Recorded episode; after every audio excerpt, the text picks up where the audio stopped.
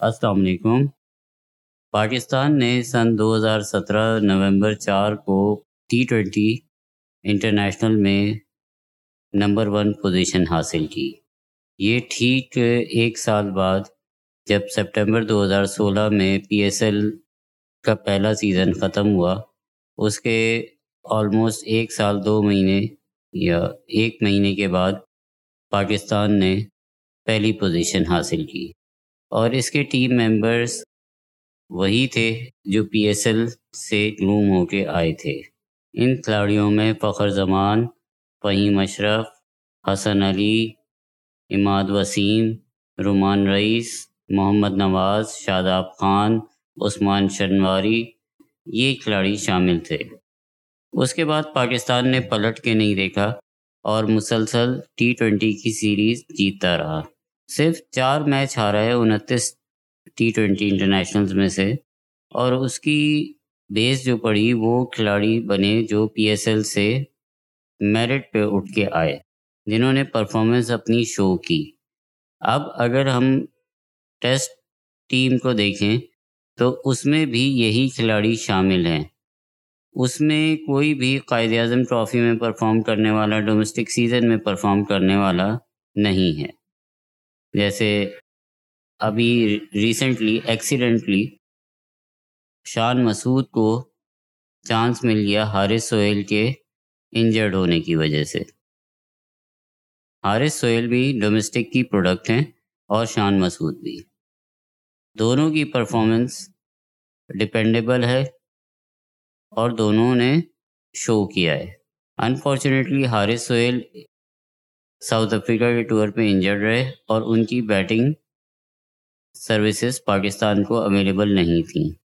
شان مسعود نے چھ اننگز میں دو سو اٹھائیس رنز بنائے، جو کہ سیکنڈ ہائیسٹ اسکور تھا تین ٹیسٹ سیریز میں۔ پہلا کوئنٹن ڈیکاک نے کیا تھا دو سو اکاون رن۔ ڈومیسٹک سیزن میں عابد علی، کامران غلام، سعد علی، فواد عالم یہ سب پرفارم کر رہے ہیں۔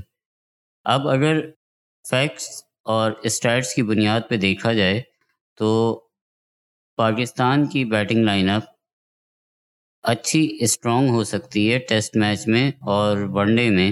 اگر ڈومیسٹک سیزن کے بھی ٹاپ پلیئرز انکلوڈ کر لیے جائیں اور فورس نہ کیا جائے ٹی ٹوینٹی کے بیٹسمین کو کہ وہ ٹیسٹ میں پرفارم کریں۔ عابد علی، شان مسعود، حارث سہیل، کامران غلام، سمیع اسلم، عثمان صلاح الدین، فواد عالم، حارث سہیل، بابر اعظم۔ یہ ایک آپ کی کمنڈیبل بیٹنگ لائن اپ بن سکتی ہے۔ لیکن I don't know chief selector کیوں ریلکٹنٹ ہیں ڈومیسٹک کرکٹ سے لڑکوں کو لینے میں؟ عابد علی نے اسلام آباد میں ہی پرفارم کیا ہے۔ اسلام آباد کی جو وکٹ ہے وہ باؤنسی وکٹ ہے۔ اس پہ ہی پرفارم کر رہا ہے۔ لڑکے سارے اسلام آباد میں بھی کھیل رہے ہیں۔ کراچی، لاہور، ہر سٹی میں پرفارم کر رہے ہیں۔ لیکن اس کے باوجود وہ نیشنل ٹیم میں سلیکٹ نہیں ہو پاتے۔ آپ ٹی ٹوینٹی کے پلیئرس کو ٹی ٹوینٹی میں رہنے دیں اور جو پلیئرس ٹیمپرامنٹ لانگر ورژن کا رکھتے ہیں، ان کو اس میں کھلائیں۔ بہت کم بابر اعظم پیدا ہوتے ہیں، ایڈم گلکرس پیدا ہوتے ہیں، جو ہر فارمیٹ میں کھیل لیتے ہیں۔ ابھی ساؤتھ افریقہ نے اپنے بالر ڈیل اسٹین کو پہلے دو میچ میں ریسٹ دے دیا۔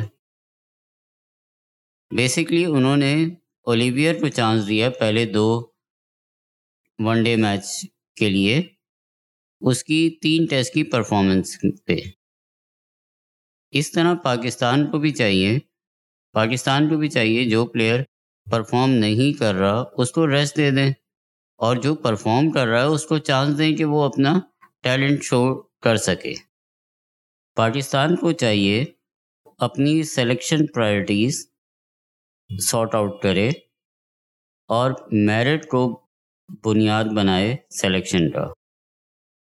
پرسنل لائکس اور ڈس لائکس کو اگنور کرے۔